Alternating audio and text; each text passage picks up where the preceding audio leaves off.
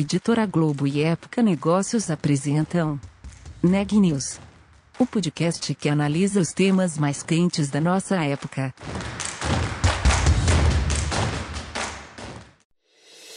Expert XP 2021, maior festival sobre investimentos do mundo, de 24 a 26 de agosto, 100% digital e gratuito. Inscreva-se em expertxp.com.br.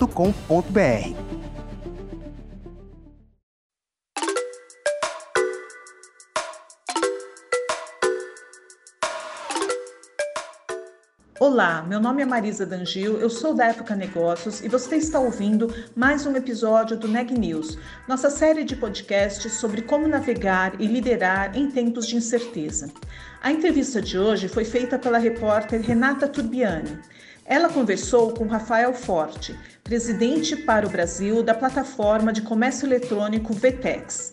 Ele revelou os planos de expansão da empresa depois de sua estreia na Bolsa de Nova York e nos Estados Unidos em julho. E aí, Renata, conta um pouco pra gente sobre essa entrevista. Eu conversei com Rafael Forte, presidente da VTEX no Brasil. A plataforma de comércio digital para empresas e varejistas realizou o IPO em julho. Nessa abertura de capital, as ações da empresa foram precificadas a $19, bem acima da faixa estimada de preço, que ia de 15 a $17. E o valor que entrou no caixa foi de cerca de 250 milhões de dólares. Na conversa, o Rafael dá mais detalhes sobre essa operação, como será feita a distribuição desse valor e os planos da empresa para o Brasil, a América Latina, os Estados Unidos e a Europa. Confira a seguir. Rafael, tudo bem? Bem-vindo ao Neg News. Muito obrigada pela tua participação. Para a gente começar, eu queria que você contasse um pouco como foi o processo de IPO da VTEX e os resultados que vocês obtiveram. Salve, Renata. Obrigado pela oportunidade de estar aqui com vocês. Bom, o processo do IPO em si, ele foi um processo natural para a gente, uma empresa que tem ambições globais e que já fez, chegou até uma série D, foi natural um passo de chegar a um IPO, né? Então, a preparação é uma preparação que a gente vinha fazendo já há alguns anos, mas que com a aceleração do nosso mercado antecipou um pouco essa possibilidade. Então, ele aconteceu nesse momento, não tanto com caso pensado, digamos assim, mas é que as circunstâncias do mercado nos levaram a isso nesse momento. A demanda do IPO, pelo que eu vi, foi 20 vezes maior do que o esperado. É isso mesmo? Foi uma demanda alta, né? Uhum. A VTEX ela é uma empresa que tem como característica ter resultados positivos, né? Então, as nossas apresentações sempre demonstraram isso os nossos resultados no passado sempre demonstraram esse resultado positivo e eu acho que isso chamou a atenção dos investidores, né?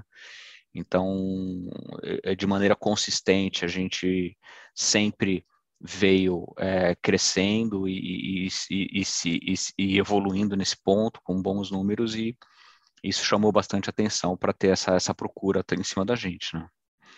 Perfeito. O valor que está entrando, se eu não me engano, 250 milhões de dólares, eles serão alocados para quê? Como vai ser a distribuição?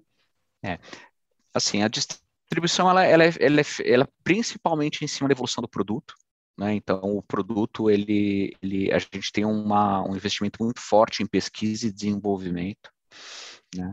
E quando eu falo em produto, eu estou falando em cima da nossa visão desde sempre, que é em cima da evolução do nosso produto de OMS, do nosso produto de marketplace, e também em cima de reforçar a nossa estratégia de sales e marketing, principalmente no Brasil e na região Latinoamérica, né? Parte desse caixa também, a gente como empresa global, e com uma visão de longo prazo, a gente planta algumas sementinhas em outras regiões, como é o caso de Estados Unidos e Europa, mas aí sim são apostas de longuíssimo prazo pensando numa forma também de diversificar o crescimento da companhia. Mas o nosso grande foco permanece sendo a nossa região aqui, Latinoamérica e Brasil, e principalmente em evolução do produto e em sales e marketing para fortalecer a nossa posição, que já é muito boa na região. Legal. Em entrevistas, vocês sempre deixam claro que a estratégia da empresa não é comprar outras empresas, principalmente empresas grandes, e que o dinheiro do IPO também não vai para isso. Por que vocês tomaram essa posição? Porque, primeiro, a compra de empresas, nós fizemos ao longo de 20 anos, se não me engano, 9 ou 10 aquisições. Né?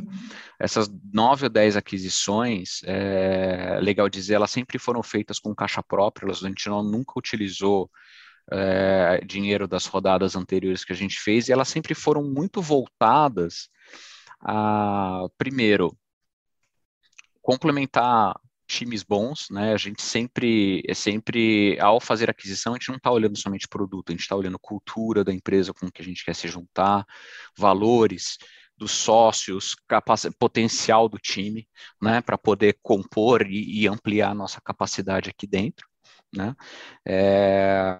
O produto, ele interessa, mas em alguns casos, por exemplo, como foi o meu há 11 anos atrás, o meu produto ele foi completamente descontinuado, né? E em outros casos, como os mais recentes, os produtos foram produtos complementares ao que a gente já fazia, mas com a possibilidade de se tornarem não integrados, mas 100% nativos, né? Então, como a gente tem um poder muito grande de desenvolvimento, né? Um poder muito grande de pesquisa e desenvolvimento, a gente faz muito isso dentro de casa. Então, essa é a nossa visão, né? De fazer uma solução unificada para o mercado, né?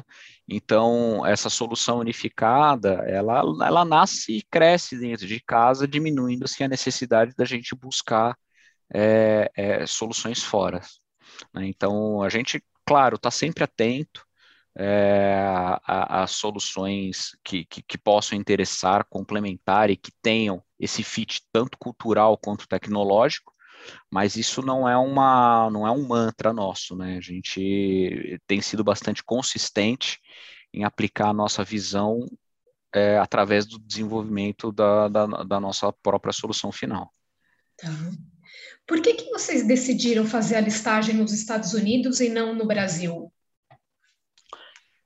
Olha, a gente tem, Renata, hoje já, grande parte do nosso faturamento, eu acredito até um pouco mais da metade, vindo de fora do Brasil, né? Uhum. A VTEX, ela vem desde 2012 com uma visão de expansão para outros mercados, e hoje a gente tem essa fatia do nosso faturamento já vindo de fora. E a segunda coisa é que a gente acredita que o mercado americano, especialmente a Bolsa de Nova York, ela é um mercado mais maduro quando se fala de empresa de tecnologia, né? Então, é natural que uma empresa que tem essa ambição global, hoje a gente, se não me engano, tem clientes em cerca de 32 ou 35 países, escritórios em 16, né? Acho que foi natural a gente buscar a abertura de capital na bolsa que a gente considera a mais madura para o mercado de tecnologia. Perfeito. Ainda são poucas as empresas, né, que optam por abrir o capital fora do Brasil. Você vê esse movimento de vocês, agora que foi o último, também abrindo caminho para outras empresas brasileiras fazerem a mesma coisa, seguirem a mesma trilha? Eu espero que sim, porque uma das bandeiras que a gente levanta muito forte aqui na VTEX é que a nossa região ela tem que superar aquela fase de ser reconhecida globalmente como grande produtora de commodity e passar a ser reconhecida como uma região que entrega conhecimento, diferencial competitivo em tecnologia também, né? Para nós já é evidente o quanto o talento brasileiro e latino-americano ele se destaca globalmente, sobretudo no digital commerce, que é o mercado em que a gente está baseado. Então, se com base nessa visão, a gente teve a possibilidade de levar a nossa empresa para fora e abrir capital fora, assim como a gente também, há alguns anos, instiga o nosso ecossistema a seguir esses passos e atenderem clientes em diversos países. Nós temos parceiros que nasceram há pouquíssimos anos aqui, por exemplo, no interior de São Paulo, e já atende clientes em 14, 15, 20 países, né?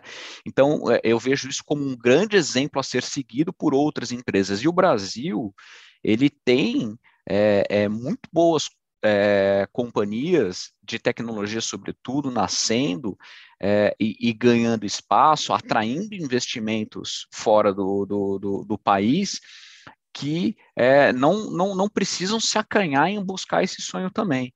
Então, eu acredito que isso tem que sim servir como um exemplo, e eu espero que seja seguido, porque a gente tem muito para mostrar para o mundo, a gente tem muito para entregar, e tá listado numa bolsa fora do Brasil é uma forma de mostrar ao mundo o valor que a gente tem, né? Torna líquido a visibilidade desse valor, né? Michael Bloomberg, empresário e ex-prefeito de Nova York, estará na Expert XP. O maior festival sobre investimentos do mundo traz o tema Os Desafios do Mercado, das Cidades e do Clima. Ele debate o assunto com Alberto J. Bernal Leon, estrategista global da XP. O caráter inovador de Bloomberg nos negócios, governo e filantropia o tornaram um líder pioneiro em questões críticas como o aquecimento global.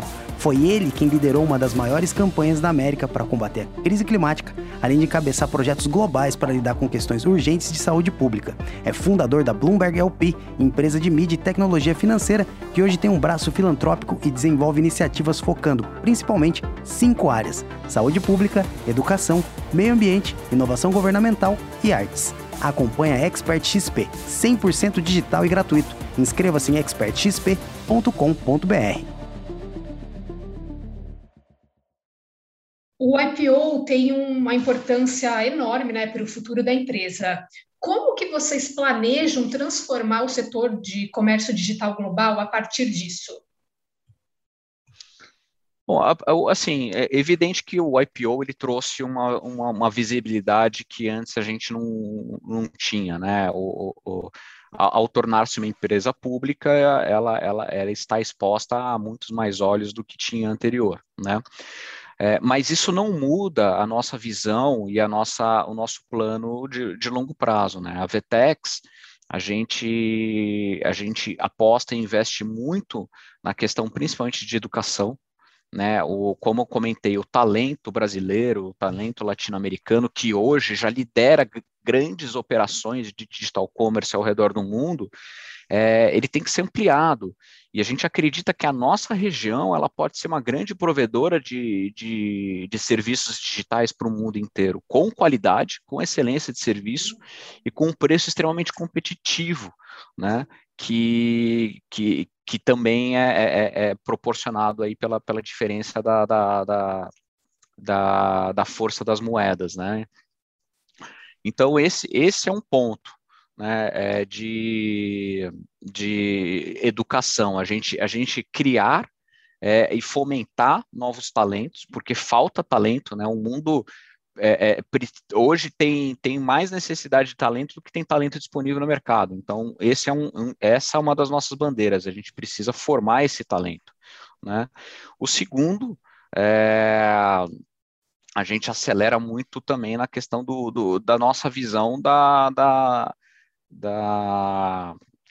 de pesquisa e desenvolvimento da nossa tecnologia, né? Porque não somente o serviço, né, o profissional brasileiro que nasceu em meio a um ambiente hostil e sabe conviver com crises, e é por isso que ele vem sendo bastante reconhecido fora, porque a gente sabe lidar com essas adversidades.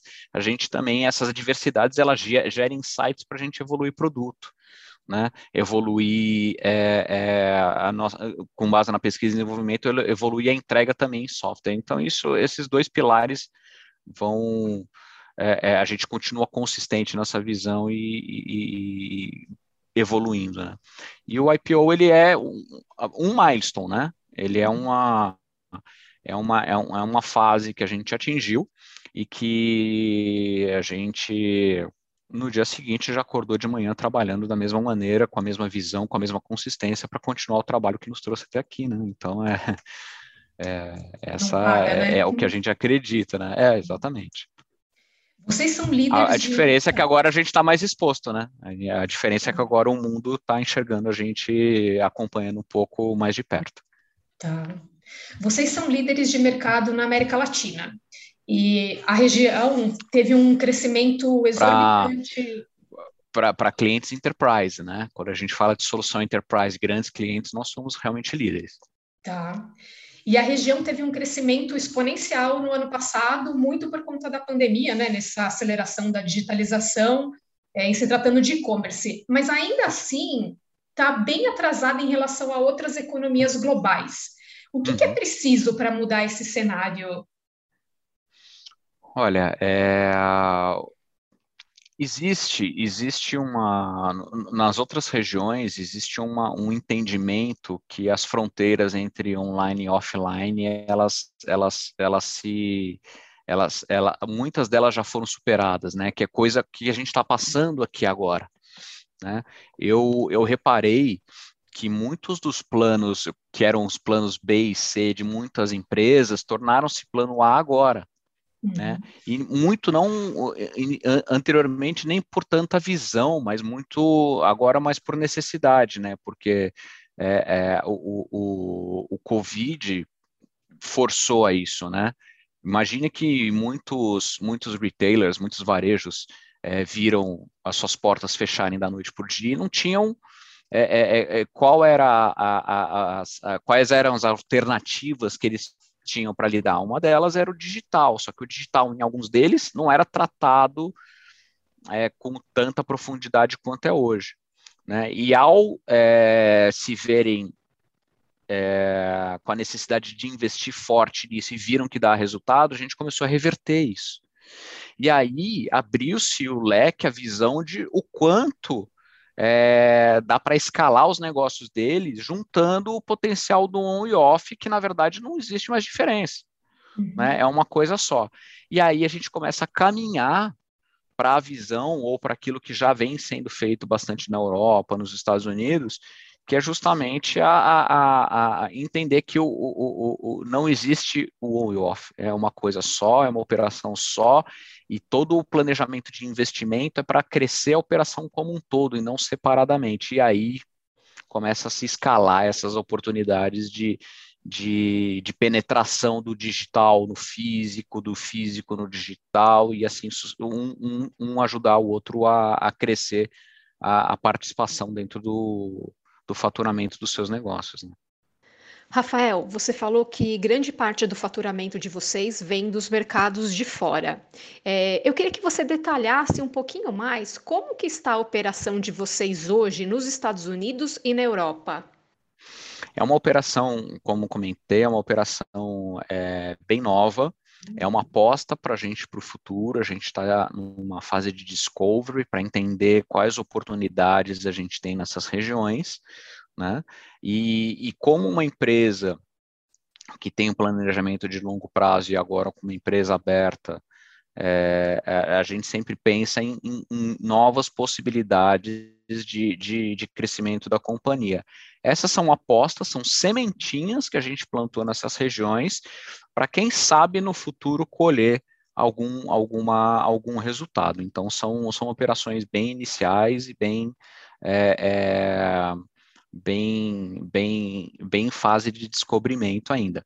O nosso foco realmente é Latinoamérica e a gente continua investindo muito forte por aqui para ampliar ainda mais o nosso share no mercado de solução enterprise, né, tanto no Brasil quanto na própria América Latina. Legal. Vocês tiveram muitas novidades esse ano, né? Estão tendo muitas novidades. O que você pode me adiantar, assim, o que vocês pretendem agregar de novos recursos? Você até falou, né, que muito do capital do IPO é para desenvolvimento de produtos, para pesquisa e tal, mas o que você pode adiantar de novidade ou de outras áreas que vocês pretendem enveredar? Eu não tenho muito como trazer essa informação para você nesse momento, né? Como eu comentei, a gente hoje a gente investe muito realmente em pesquisa e desenvolvimento, e hoje a gente está investindo em algo que a gente já planejou há alguns quarters atrás, né? Agora, não tenho muito como falar de futuro nesse momento. A gente prefere viver no dia a dia. Hoje a gente está evoluindo bastante a nossa solução de OMS, que já tem aí 7, 8 anos de vida, e a gente continua evoluindo bastante ela, e as nossas soluções de marketplace, né? E existe também que hoje já está disponível para os nossos clientes as soluções de loja física, né? Que hoje a gente já possui opções dos nossos clientes, tem prateleira infinita, tem venda assistida com vendedor, etc. A gente vai continuar investindo nessas frentes. Legal. A gente falou de América Latina, de Estados Unidos, Europa e tal. Quais são os planos de expansão para o Brasil, que é um mercado enorme também, né?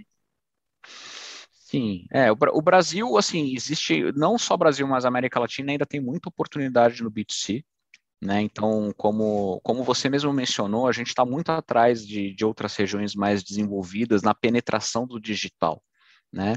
O Brasil, a América Latina tem em média uma penetração de 6% no digital, enquanto a gente tem regiões aí que a gente vê penetrações de 12%, 18%. Então, só naquilo que a gente já faz existe um bom potencial, né? No B2C. O B2B também é uma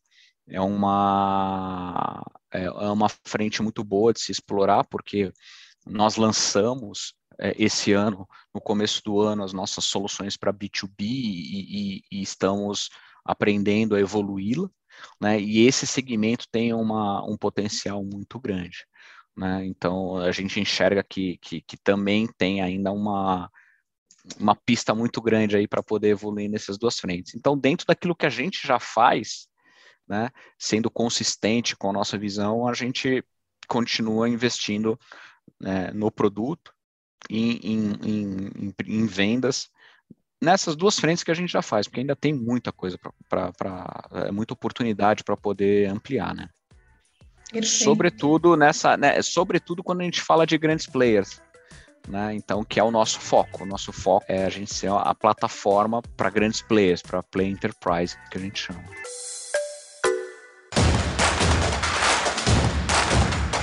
Esse podcast é um oferecimento de Época Negócios.